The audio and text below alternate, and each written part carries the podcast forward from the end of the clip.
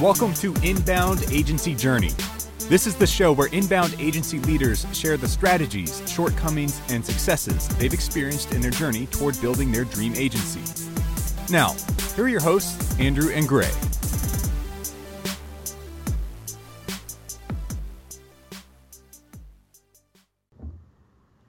All right, welcome back to Inbound Agency Journey. Excited to have you guys here and excited today to bring on Charles McKay from Synx onto the podcast. Charles, welcome in, man. Glad to have you here. Thanks very much for having me, Gray. Um, pleasure to be on and looking forward to having a chat. Yeah, well, I'm excited. So we're doing this right now. It's five o'clock on a Sunday afternoon for me here in Western PA, and it's seven a.m. in the morning for you. Now you're in Port Melbourne, is that right? Yeah, that's right. So in Melbourne, Australia, and um, yeah, I'm in Port Melbourne, just right near the bay, which is um, nice and fresh for sort of kicking into the cooler months. Nice. Hey, so I mean, I think we all know, judging from the accent, that you're probably an Aussie by birth. but uh, did you grow up in Melbourne, or where did you grow up? Um, yeah, so I grew up um, two and a half hours west of Melbourne on a on a small um, farm. Um, so we had a mixed enterprise property of about two and a half thousand acres. Um, wow. And yeah, so um, you know, pretty much grew up in the middle of nowhere um, with a town. I think the town itself had about hundred people that lived in it, um, and the community, you know, four to five hundred or a little bit more maybe. Um, yeah, so very different to what I do today. Wow. Well, I, I mostly want to talk about what you do today and your story getting here, but now now you've got me all curious. So Sure. Two and a half thousand acres. I mean, I'm assuming agricultural farm. What, uh, yeah, what are you guys doing? Yeah. Yeah, so we had um, my grandpa sold soldier settled the farm in the 50s and um, after the war, and with my grandma, and they um, obviously started to clear, you know, clear the place out and clean it up, and um, it started off with mainly being a, a sheep property, so which led into fine wool, fine wool merino, um, mm-hmm. So that turned into a, a stud. Um, and then, you know, as wool or the, the, world progressed and people wanted more and more, um, we had to move into, um, you know, to feed the sheep. So that meant grain production and um, cropping. Um, and then as the sort of 2000s came in, and we also had a, a bit of um, a bit of beef, so a bit of cattle as well. Mm-hmm. Um, and then some fat lambs. So fat lambs are you know meat production sheep. Um, and then it you know started to move more into grain production um, with canola, a lot of wheat um, and oats, and yeah, but still had the sheep, you know, fine wool merinos. Um, but yeah, so being a mixed business or mixed enterprise, and where we were in the Western Districts of Victoria, um, you sort of have to do that. Although if I went out there today, there's a hell of a lot more acreage being um, farmed for, for grain and um, canola, etc. Um, but yeah, in the I suppose the late 80s as well with the wool crash, um, it forced a lot of people to move more down the grain production as well. Right. Wow. Wow, what a background. Well, that's awesome. So yeah, this is kind of perfect. I mean, that's where we start, anyways. Is kind of with your personal story. What gets you from a farm uh, growing up there into running an agency?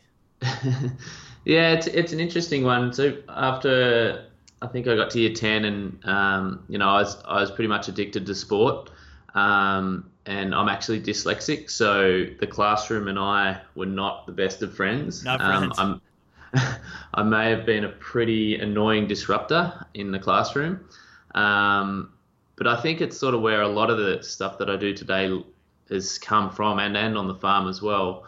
Um, and after I, you know, left school at home where I grew up, Lake Bolac, I went to boarding school. Um, and that was an, another step up and another challenge. And Dad and I actually sat in the uh, car park at school, and he said, "You know, what do you want to do?" And I'm like, "I don't know, but I'm not going home. That's for sure. I want to have a crack at something of my own." Um, so we sort of said, "Right, you know, we'll put a 10-year plan in place that you're going to build your own career and do what you want to do. And then if that doesn't work, you can come home and take over the farm. Um, and then, long story short, um, you know, I was actually overseas in 2007 and I rang home for my birthday and dad said, Oh, we've had an offer on the farm. And I said, Oh, is it good? And he's like, Yeah. And I said, Take it. Um, because, you know, at that stage I couldn't retire him. You know, the capital to get into the farm was way more than what I wanted to invest. And just the return as well. The return on that investment is such a long term thing. Um, mm-hmm. So farmers are obviously asset rich but money poor. It's you know it's hard to get cash. So yeah, so then I, I moved to Melbourne and um, you know I didn't I didn't want to go to uni um, just because of my background and I, am such a hands-on guy and what I love to do is find out how does someone does something and then cut it in half and make it easier. Mm-hmm. Um, because I think you know just because someone did something one way 10 years ago doesn't mean it should be done that way today. And obviously that's happening everywhere now. Um, but I always had that methodology. So whether it be, you know, drenching sheep to um, pretty much anything I do today, there's always got to be a simpler and easier way. And obviously technology led into that. So I then morphed into an IT career um, and worked as a consultant for about four years. Um, and then moved my way into a large family business where I worked in a whole series of roles throughout that business. Um, and but when before I finished up there, I actually ended up running their construction division in Queensland, where I had 60, 60 guys under me and huge budgets, and you know project managing 60 story towers to be painted. Um, and from that, I then morphed into starting an IT business. Um, just because I, I always wanted to do my own thing. I suppose growing up on the farm, that um, you know, I, I knew that I could do my own thing. I didn't have to do what everyone else did. Um, right. So yeah, I started started an IT company and you know learned a hell of a lot after you know not doing a lot of these things. Um, but got that going. But then um, three years into that, I started an entrepreneurial journey. Um, and I didn't self sabotage the business, but I probably did. Um, and I just lost the passion after being in technology and IT for you know nearly 15 years. Um, it was time to do something new, and the biggest theme I saw throughout this entrepreneurial journey was, you know, every business has got ideas, but you know they all they do is talk about their product and service, and not many people could sell it or market it very well.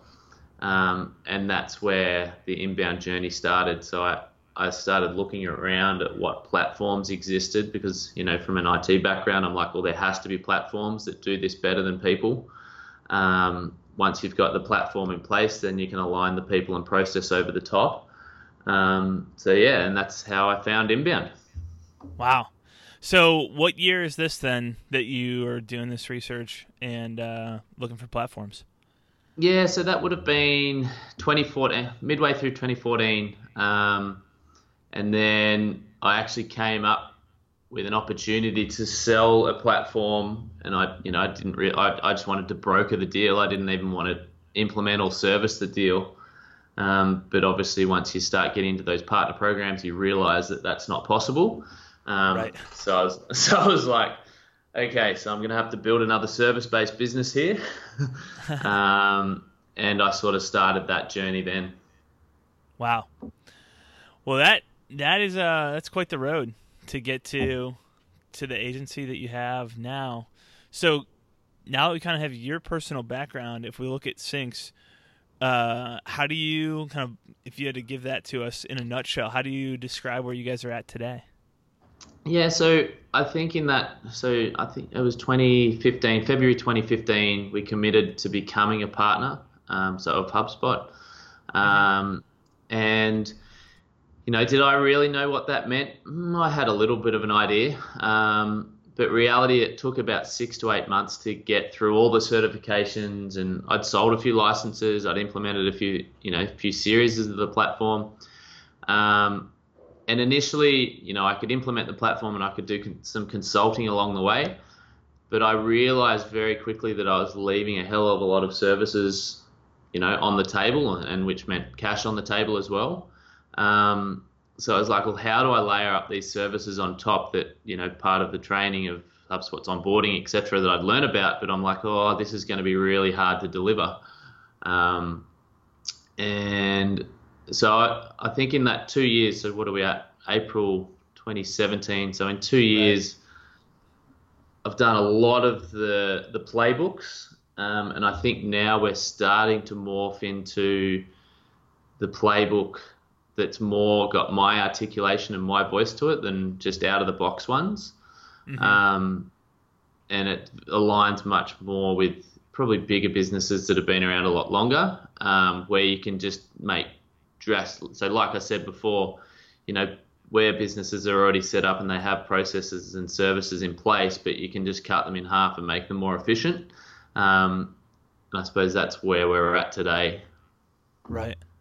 That makes sense. So, have you seen then? I mean, it sounds like from starting this thing out a couple years ago to today, the maybe the target business or the business you can help the most has kind of moved up market from a smaller business. Um, yeah, it has. It has. Um, although you can still help those guys, I prefer to set them up for success. So give them the tools and give them the scope to do it where they can. Um, right. Just because, you know, most of the guys obviously listening on this podcast are going to understand what's involved in delivering these services, and people think it's really easy.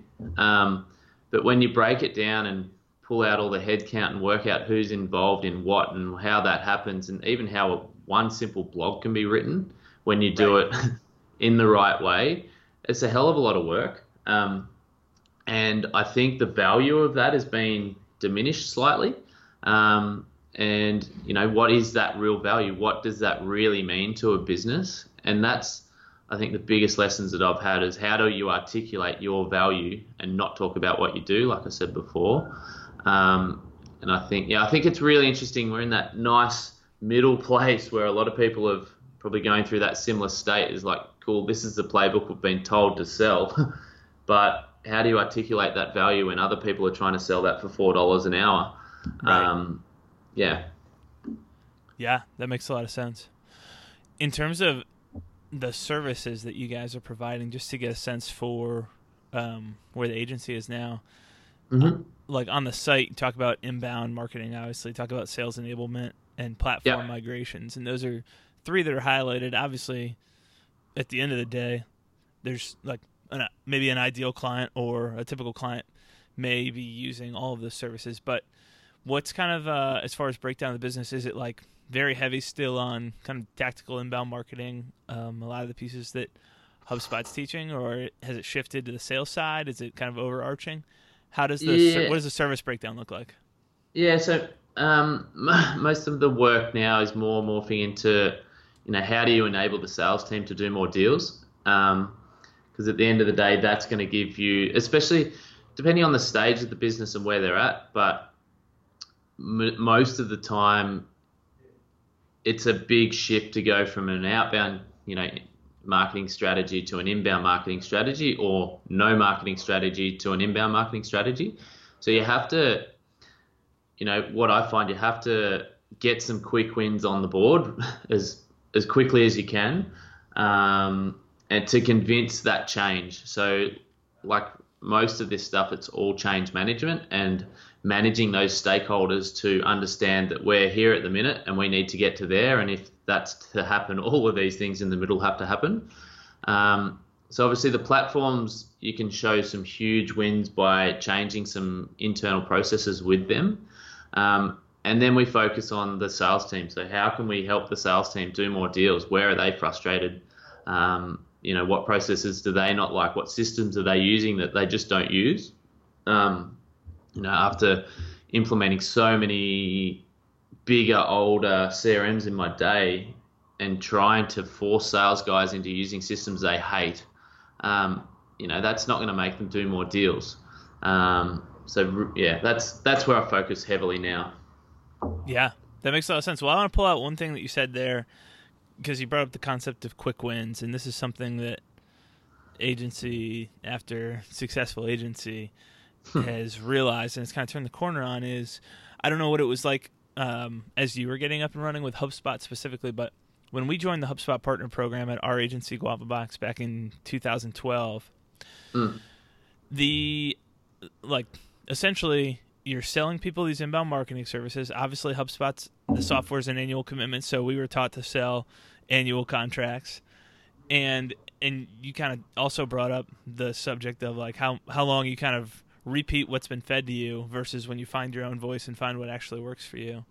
Mm. But but the way that we were kind of taught to Im- taught to sell inbound is set the expectation that hey we're going to do this the results because of creating content and the timeline involved with that and the timeline to rank in search engines and all that thing all those things um, in order to really see a positive ROI like don't expect that until month 6 or month 9 or month 12 or whatever mm. and well well the activities that that were being described did take time and did actually produce results there are very few business owners who want to buy into something and say, "I'll invest thirty thousand dollars and wait nine months and then see w- whether it yeah. pays off or not." So finding ways to create quick wins and positive ROI early that then builds trust. The all trust is is simply setting expectations and meeting or exceeding those expectations um, in relationships. Everything about relationships and trust uh, comes back to expectations. So setting expectations and uh, producing on those earlier is going to produce that trust sooner that then is going to allow you to convince change that actually does take a long time and, and make those bigger investments. So I think had we known that earlier in our process, we would have grown a lot a lot more quickly in those first couple years. Um, and so I think that's big that, that you pulled that out and wanted to highlight that here that that's a huge takeaway for agency owners, any business, is just figure out how you can how you can give your customer a taste of what this is going to be like, and then convince them to make the bigger commitment, kind of as you move from there. Yeah, I, t- I totally agree. And that, those two components of setting expectations, that's massive. Um, but the other one is, you know, what is the problem you're solving here? Um, and then what does that problem mean to that business? Um, so, you know, every business is not a cookie cutter. Like they all probably have, I'll, just rephrase that every every business probably has exactly the same problem, but what they see the problem to be might be completely different. So you've got to know how to ask the better questions to get them to tell you what their problem is. The sooner you solve that problem for them, the quicker you have their trust, and then they can start to listen to you from a you know bigger picture of where you're trying to go. Um, but yeah, that, I think those two components are massive. Is what's the problem, and then set the expectations around that. Um, and that's I think where we've done quite well. Right. I think you're that's that's a great way of putting it. Just that a lot of those problems, the underlying problem, is the same or roughly the same, but but the way that everybody describes it, everyone thinks it's a unique problem because they describe it differently. So yeah, I like that a lot. And and the the you know where I'm starting to see, and especially with my background, is some pretty big gaps starting to pull between you know the sales market, like the HubSpot's obviously talked about this marketing and sales and marketing and uh, you know alignment but I think there's a big gap between the IT team as well. Um, and that's the gap I actually really work on um, because, you know, traditionally IT guys can't talk to marketing and sales teams. They dislike those teams. Um, right. So how do you how do you talk to those guys when you're not a, you know not a technologist? Um, it's really interesting. Hmm. I think that's a that is a big gap to fill. So I'm assuming because of your background and the types of businesses that, that you're working with, that you guys probably go through those kinds of uh, like are fitting into that hole and helping to bridge that gap right now. Are there any like customer stories or wins from uh, bridging that gap and, and what that looks like practically? Um, I, I probably have a few stories.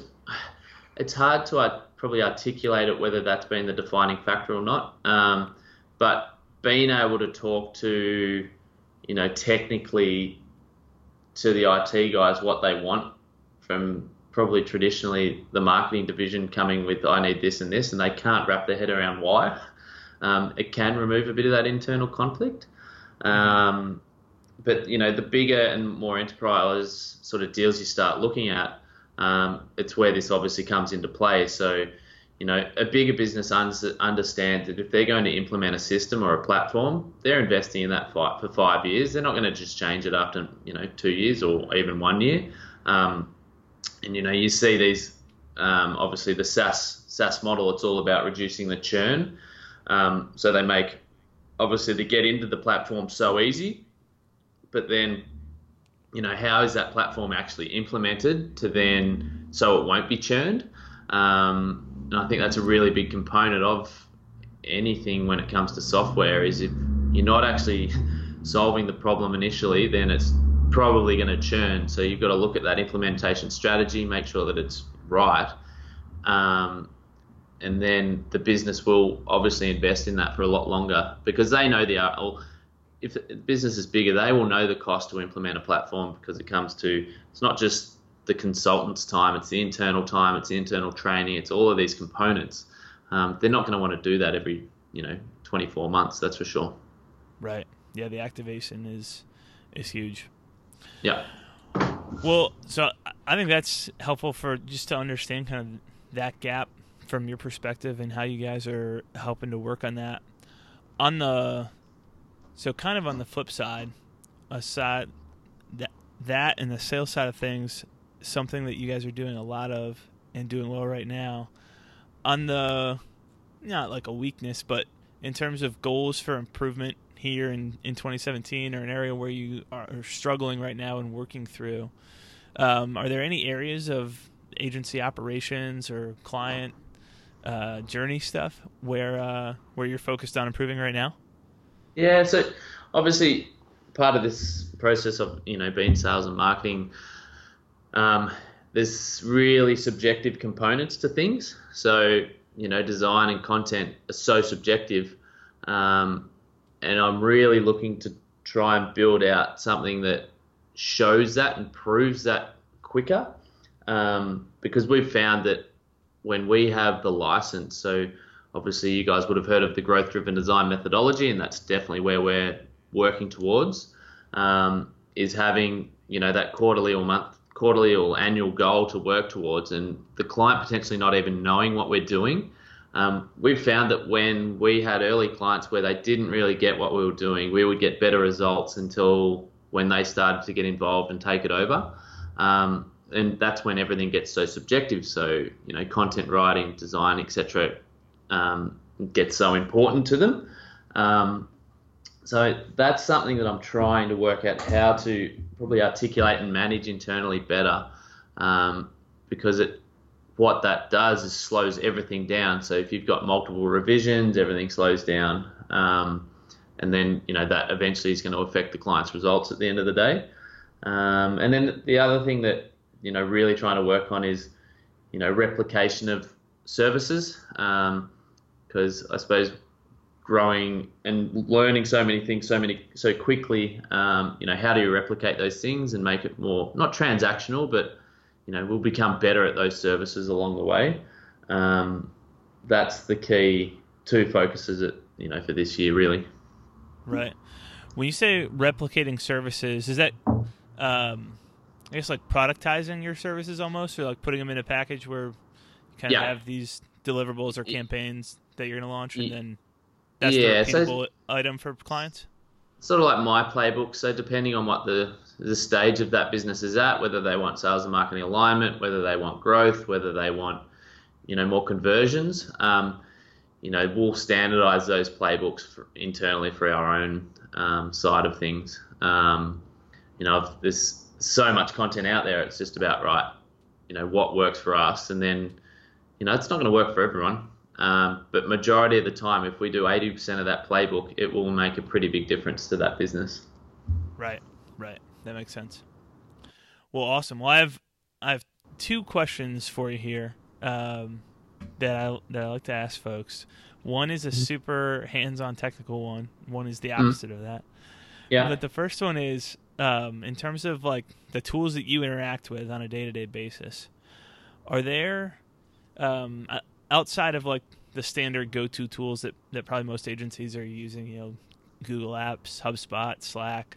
Google Analytics, those types of things. Are there any not necessarily lesser known tools, but it, it could could either be like lesser known tools that you use or just tools that you use in a distinctive way that you think might be helpful for people to hear about?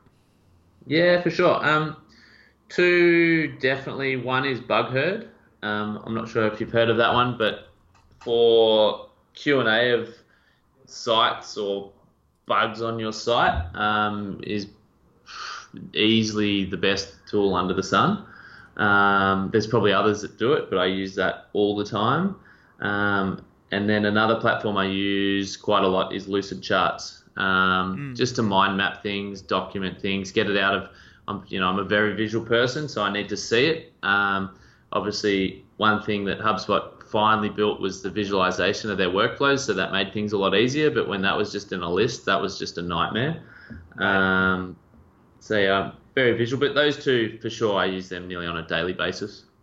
That's awesome. I'm so glad you brought up BugHerd because that has not come up on the podcast before. But I love just how simple that is to use, and having a Chrome extension right there, like it's definitely one of the easiest tools that I've experimented for, with, um, for being able to give feedback just so quickly. Yeah, and you know, especially once you know, it's really interesting. So many people would understand this when something is designed and then it is built. You know, what was in the designer's head to depending on what his notes are and everything on those, you know, those files to then what is built. It can also be so subjective. So just rather than slowing that down by toing and frying by email or a Google Sheet, just bug it and we'll right. fix it. Right. That's awesome. Well, here's the opposite question of the technical one, and that is, um, kind of around your your typical morning or what what gets you going, what helps you be productive throughout the day. That first, it doesn't have to be first hour or first two hours or whatever, but are there any keys? What are the building blocks, I guess, to a productive day for you as an agency owner? Yeah, sure. So I think this one I've always been pretty routine based, and I I like to talk about a lot of you know you don't know what you don't know until you're aware of it. Um, so a lot of these things I was doing without being aware of it. But um, at the minute, I'm actually doing a 12 week program, which um, you know it's three times a week. We get up at 4:30 and we go to the gym for an hour, and you know get absolutely hammered by a, a PT. But it's actually it's built for me, which has been really cool. Um, but on top of that, if there's no movement or actual gym exercise, I'll always go for a walk and I'll do the three three threes. So you know, three things I'm grateful for, and then three things I don't know if I'm spiritual or not, but just you know to be aware of and why um, I do what I do, and then my three to dos for the day, and then without a doubt, every morning I'll have a cold shower, um, just to really spark me into gear before I put my clothes on and go to work. That is awesome. Um, it's always fun to hear what people are doing, whether they are kind of habit driven or uh, or not. So that's uh, always fun to hear where people are at, what they're doing. Well, yeah, this was really helpful, Charles. I appreciate you coming on and being willing to share your story, your experience going from uh, growing up on a sheep and grain farm to to here running a, a platinum agency in uh, in Melbourne. So that's awesome. Appreciate you coming on, and uh, definitely wish you the best here moving forward. No, thank you very much, and I, I appreciate you for reaching out to me. And um, yeah, I'm more than happy to share. And you know, anyone out there that um, gets stuck on these things, it's it's you know it's I think a big takeaway that I've had in the last few months is we've got time. you know, it doesn't have to happen in a month or three months. That you've got time, and you know people can massively overestimate what they're going to do in one year and massively underestimate what they're going to do in three and five years. So it's all about that journey. So true. Yep. Well, the notes, resources that you mentioned here, your website, which is just synx, synx.com.au, all those things will be in the show notes at doinbound.com slash uh, inbound agency journey or slash podcast. You can grab the show notes there. Charles, thank you, man. No worries. Have a great day.